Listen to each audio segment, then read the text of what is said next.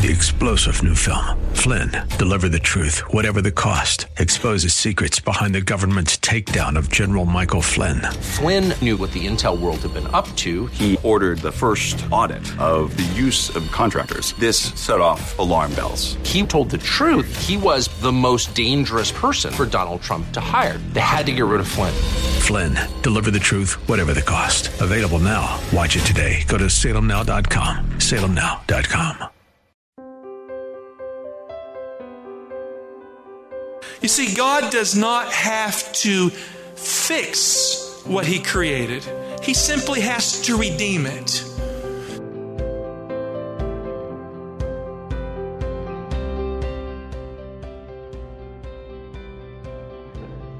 That's Pastor Michael Oxentenko, and this is Reaching Your Heart. Today's broadcast with Pastor Mike is entitled The Scroll with the Seven Seals, and we'll bring you the first portion of that broadcast here today. Here at Reaching Your Heart, we believe that God answers prayer. If you need prayer, please call us today at 888 244 HOPE. That's 888 244 4673. Stay tuned at the end of today's broadcast. I'll have information on how you can attend the worship service in person if you would like. You can also attend anytime online at reachinghearts.org slash video. That's reachinghearts.org slash video. Here is Pastor Michael Oxentenko with today's message entitled The Scroll with the Seven Seals. The great theologian, I say great because he's great to others. I don't think he's that great, but he had something to say that has affected us here. The great theologian Soren Kierkegaard once wrote, Life can only be understood backwards, but it must be lived forwards. We understand the past when it opens up to us with clarity through reflection of the past, when we look back, we consider it in the flow of time. We see a flicker of what can be, and so the future and the past become an organic whole, and we are in the middle, caught between what was and what will be. It is really understood when the future becomes clear and there's hope for a bright tomorrow. That's when the past makes sense. Friend, before the cross of Christ, there was a book in the hand of God who sat at the center of the universe, holding a mystery that no one could unlock but God. The entire history of the universe was a mystery without a future that could not make sense without a hero to guide the future into a glorious tomorrow. A scroll with seven seals was written on the inside and the back.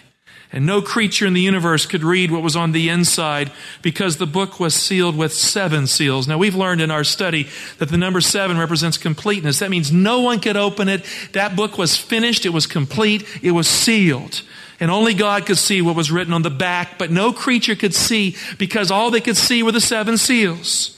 Before the cross, it was a book that no one had ever read because the book was just too hard to read. It was a book that no one could open because no one was worthy or strong enough to disclose the contents of the book. Without the cross of Christ, Life in a sinless universe, because that's how it was before evil came, was a story that could not be reasoned as right and worthy of a plot with a purpose for a selfless future. Without the cross of Christ, existence, not living, but existence, was a plot going nowhere that could not be pondered in a meaningful way or understood by anyone other than God. It was a mystery. And without the cross, the mind of God, the very mind of God, the eternal mind of God, was a closed and mysterious history of a struggle between good and evil without an outcome that could not be defined as moral without a hero.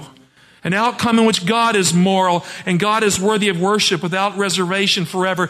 This was not clearly understood.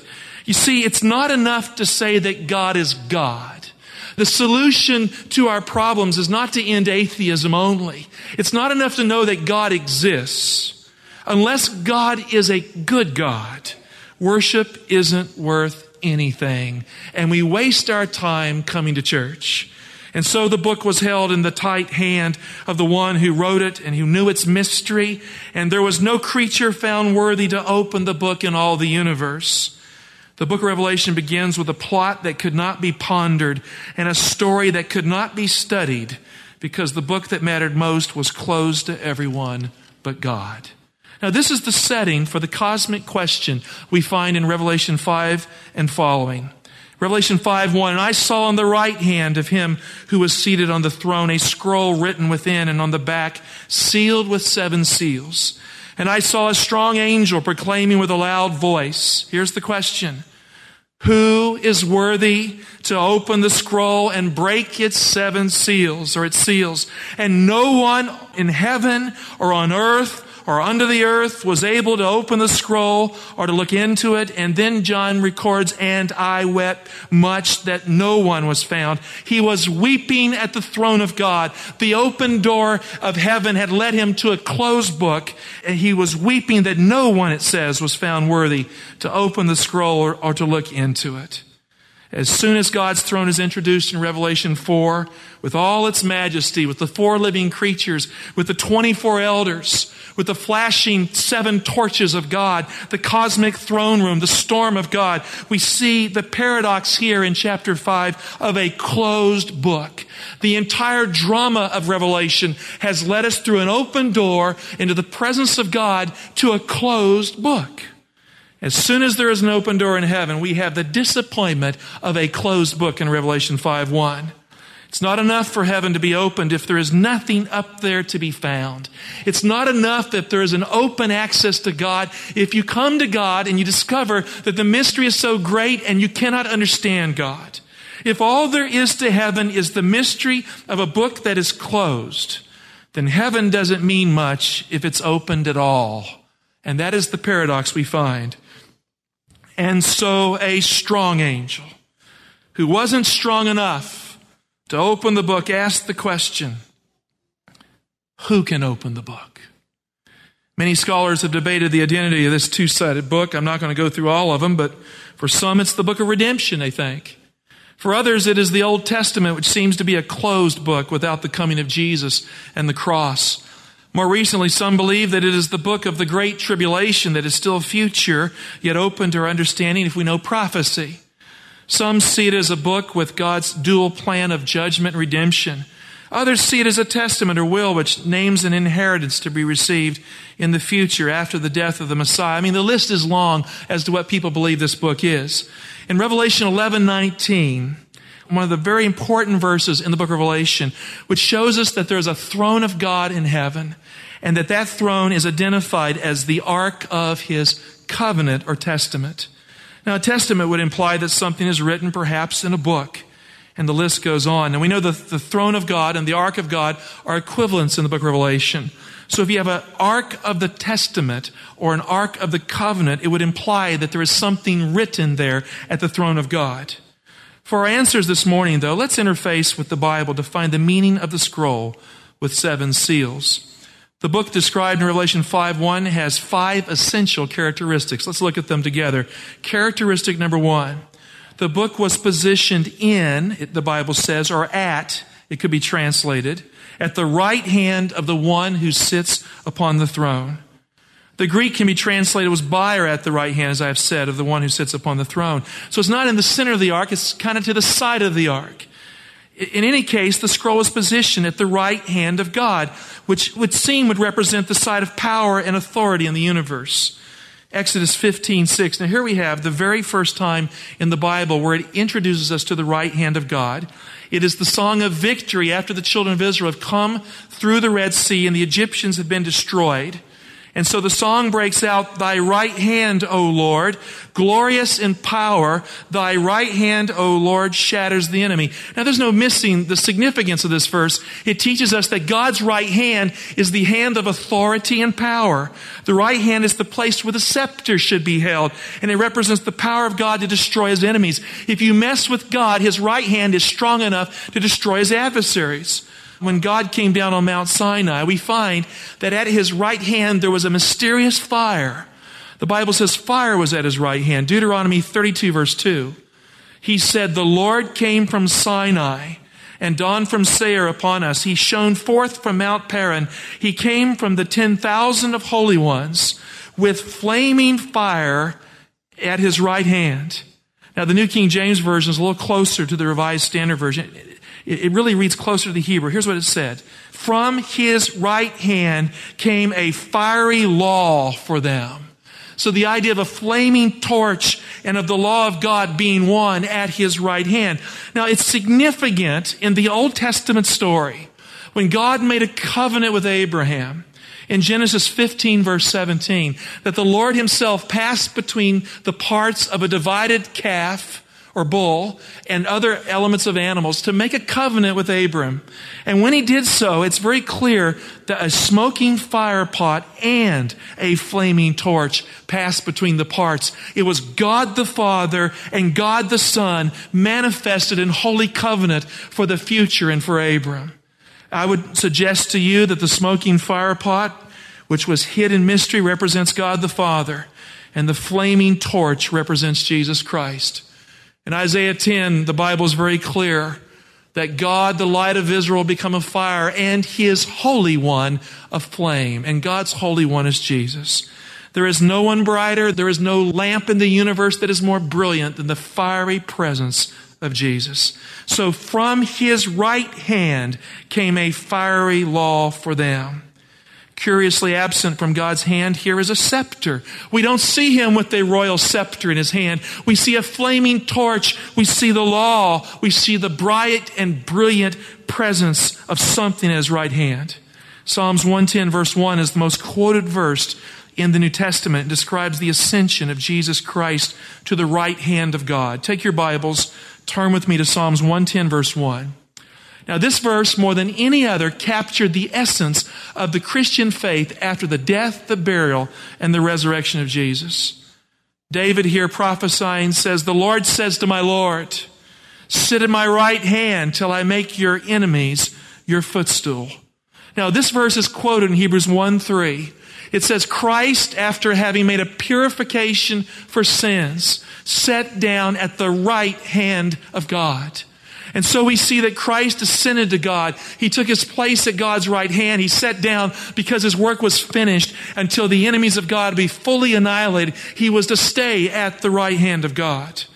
Now, in the Bible, a scroll can be a flaming scroll like the one described in Zechariah 5, 1 to 4, that comes from God and it goes into the house of the unbeliever who does not want God and it consumes evil in that house. And so we have the paradox in the Bible of flaming fire of a scroll of a law at the right hand of God. And then we see Jesus at the right hand of God. A scroll is no doubt the Word of God in some way. In John 1 1, the Bible says, In the beginning was the Word. And the Word was with God, and the Word was God. And then it goes on to say, The light shines in the darkness and the darkness has not overcome the light. Jesus is the Word of God that is the light of God, the fire of God, the presence of God that is at God's right hand. And the Bible is clear that Jesus is a fire and a flame. When Jesus returns in the second coming, the Bible is clear that he will shine in the glory of his Father, that he will come with the holy angels in flaming fire. And so we see no contradiction. What happened at Sinai? The presence of the fire at the right hand the presence of the Word of God at God's right hand and the presence of Jesus at the right hand is no contradiction in the Bible at all. So let's summarize. Instead of a scepter, we see God sitting on his throne in Revelation 5. We don't see some external rule. We see him holding a scroll. There's a book sealed with seven seals representing God's power and God's authority and God's word. But it is a mysterious and sealed book that no one can open and no one can discern its meaning. Characteristic number two. The book had writing on the inside and behind. Some translations say on the inside and the outside, but the Greek is very clear here. It literally reads on the inside and behind. So if you're looking at that book with seven seals, all you would see are seven seals, but there was writing on it, but it was only seen on the other side, the side that God could see, and on the inside. What is the significance of a book that is sealed? Isaiah 29 verse 11. And the vision of all this has become to you like the words of a book that is sealed. When men give it to the one who can read, saying, read this, he says, I cannot. And what's the reason given? For it is what does it say? I cannot read it for it is sealed. So a sealed book would imply you cannot read the book. Am I right? Yes or no?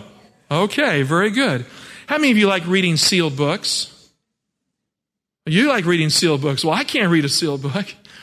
Um, it's interesting when you buy an ebook online. Has anyone here bought a book from Amazon.com?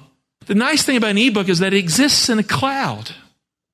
Do you know that? But when a book is locked in, if there's a security code that says you can't unlock that book until you pay for it, it's like it's sealed with seven seals. So a sealed book would imply it cannot be read. Characteristic number three. The text says the book had been written and it had been sealed. And the key phrase is it had been. The, the, Greek in both instances is a perfect verb, meaning it had already been written. It had already been sealed for a long time. This book was finished. This book was a done deal. This book had already been completed and it had already been written and no one knew what it was. That means its writing was complete. Whatever the purpose of the book is, the book was something that could not be added to. We'll continue with today's Reaching Your Heart and Pastor Michael Oxentenko in just a moment. If you'd like to attend the worship service, I will have details on how you can do that here at the close of our broadcast today, so please stay tuned. You can always attend online at reachinghearts.org slash video. That's reachinghearts.org slash video. Many archived messages are available there for you, and you can attend the live service in a streaming format at that website, reachinghearts.org slash video. Let's continue now with Pastor Michael Oxentenko in today's Reaching Your Heart. That means the scroll with seven seals was not an afterthought in God's plan. It means the scroll was not a book in development where the story could change in the writer's mind. The scroll with seven seals was a finished book, and it was a complete and final work a long, long time ago in a galaxy far, far away. And there it was, at the right hand of the one who sat upon the throne. So instead of a scepter, we find a book that cannot be opened by anyone in the universe but God. Characteristic number four the book was connected to the throne of God. Now, in the Old Testament, God's throne is the same thing as the Ark of the Covenant, exactly the same. The covenant in the Old Testament was written down. It was written on stone. On sapphire tablets, God wrote the Ten Commandment law. Deuteronomy 4.13 makes it clear. Characteristic number five. No one was found worthy in the entire universe to open the scroll with seven seals. According to verse 3, there was a search made throughout the cosmos, and no one was found in heaven or under the earth or in the earth that could open that book. That means there was a cosmic crisis. There was no hero who could lead us into the future. There was no hero who could explain the past. There was no one strong enough, and God Himself would not do it. Someone had to take the stand, take the book, and open it, but no one was found. In the Old Testament, we find instances of books that were written on both sides that seem to add insight as to what is happening here. Turn to Exodus 32, verse 15. And Moses turned and went down from the mountain with the two tables of the testimony in his hands, tables that were written, what does it say? On both sides. On the one side, and on the other they were written. Now we know what happened to those tables. They were placed inside the Ark of the Covenant, which represents the throne of God. The covenant law at Sinai was written on both sides. So the tables were taken from the throne of God, from the sapphire throne of God, and they were placed in the Ark of the Covenant, which represents the throne of God. So both sides would imply the concept of completeness. Nothing was left out. Exodus 2, verse 8. Here we have another instance. But you, son of man, speaking to Ezekiel, the prophet, hear what I say to you. Be not rebellious like that rebellious house. Open your mouth and eat what I give you. And when I looked, and behold, a hand was stretched out to me, and lo, a written scroll was in it. And he spread it before me, and it had writing, what does it say? On the front and on the, the back. And there were written on it words of lamentation and mourning woe. Now, this matches very closely what we see in Revelation 5. The book in Ezekiel represents God's words given to the prophet that will become judgments for his covenant people who have rejected his law and spurned the covenant at Sinai. In Exodus 10, 1 to 4, these judgments proceed from God's throne as coals of fire upon the rebellious city of Jerusalem. And so the word of God becomes a flaming fire that judges his adversaries. Again, the judgments of God in the book of Ezekiel come from a book that is written on the front and the back. So not only is the book a book that was written on both sides in the sense, it is also a book that is located in proximity to the Ark of the Covenant, which is God's throne. Now, in the Old Testament, there was a book that was stored in the side of the ark, and it kind of matches what we see here. Turn to Deuteronomy 31. Let's look at verse 24. The Bible says, When Moses had finished writing the words of this law in a book to the very end, Moses commanded the Levites who carried the ark of the covenant of the Lord, and look at verse 26. Take this book of the law and do what with it? What does it say? Put it where? By the side of the ark of the covenant, which represents God's throne, by the side of the ark of the covenant of the Lord, that it may be there for a witness against you. Again, this matches the picture we see in the book of Revelation. The one who is sitting on the throne has a scroll at his right side in his hand. So the ark here again represents God's throne. So Moses took a copy of the book of Deuteronomy or the complete Torah or the covenant, whatever it is here, and he placed it in the side of the ark as a witness for God's people. So in Revelation 3:14, what does Jesus claim as the title? He says, "I am the true witness." And in Hebrews 1 3, the Bible is clear that Jesus has taken his seat at the right hand of God. So again, the imagery would connect us to Jesus in some way. That's where the book is. That's where Christ is. It is a witness. He is the true witness. So what happened to the book of the covenant after it was placed in the side of the ark? Where did it go? In the book of Deuteronomy, the provision was made for a king when he ascended the throne to take a priest to help him, to ask the priest to give him the law so he could make a copy of the law so he could be a good king. A king could not do it himself because only a priest could enter the sanctuary. Uzzah tried to do it. He tried to walk into the presence of God. He was struck with leprosy. It took a priest to go in and get the book, and a king was to make a copy of this book. Deuteronomy 17, verse 18. And when he, the king, sits on the throne of his kingdom, he shall write for himself in a book a copy of this law from that which is in the charge of the Levitical priests and it shall be with him, and he shall read it all the days of his life, that he may learn to fear the Lord his God by keeping all the words of this law and these statutes and doing them. So in the book of Revelation, the scroll is in the hand of the one who sits upon the throne. Instead of a scepter, the king of Israel was to rule with the authority of the law of God at his right hand. He was not to use an iron rod. He was to use God's word to rule. His will and God's will must merge in the rule of God's people. God's word must become the thoughts of his mind, and the heart of the king must be an extension of God's holy word. So in this sense, the king became an extension of the scroll that was in the ark. So at what point did the scroll with seven seals become a book that was finished and sealed? At what point in the past was it a complete book with no more to add to it? We have a clue in the book of Genesis. Turn to Revelation 13 verse 8. Here's the clue. The Bible says, and all who dwell on the earth will worship it, the beast, the world kingdom system. Everyone whose name has not been written where? What does it say? Before the foundation of the world in the book of life of the Lamb that was slain. There is a book that goes way back that is a finished book. And if you're not in that book, you're going to get sucked in to the end time deception that's coming upon the world. In the book of Revelation, the book of life is called the Lamb's book of life, and it was complete at the foundation of the world. You see, the Lamb of God has never been an afterthought. Jesus has never been an uncertainty in God's plan. There is in the mind of Christ the future that can unfold. And if you belong to Christ, you have always belong to Christ.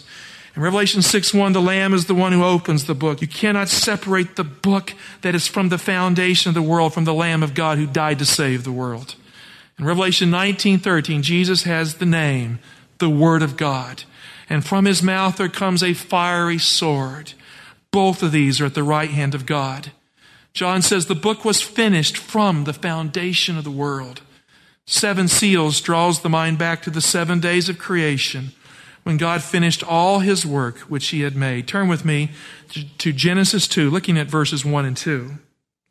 The Bible says, Thus the heavens and the earth were what? Unfinished. Is that what it says? Thus the heavens and the earth were a work in motion.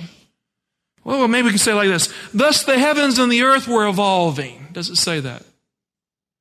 Finished. And all the host of them. Now, all the host of them means everything that could be Everything that is was done when God rested on the seventh day. You see, God does not have to fix what He created. He simply has to redeem it.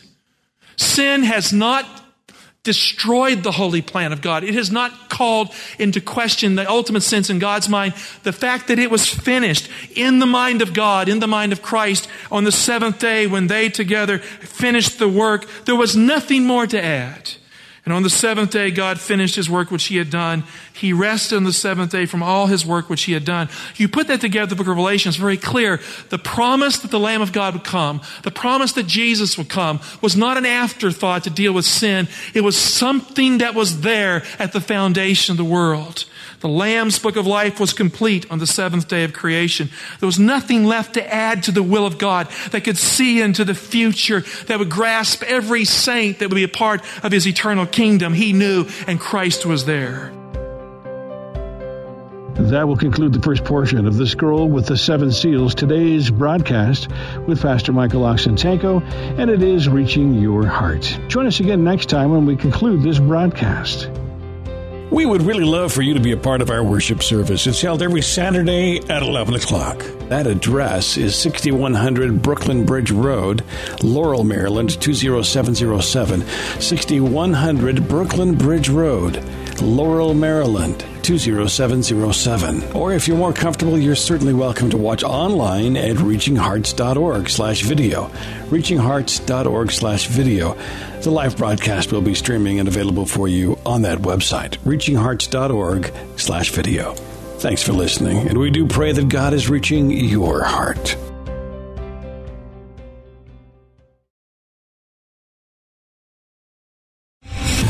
Star general Michael J. Flynn, head of the Pentagon Intelligence Agency, knew all the government's dirty secrets. He was one of the most respected generals in the military. Flynn knew what the intel world had been up to. He understood its funding. He ordered the first audit of the use of contractors. This set off alarm bells.